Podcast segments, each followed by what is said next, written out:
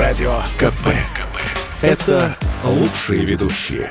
Я слушаю Радио КП. И тебе рекомендую. А знаете ли вы...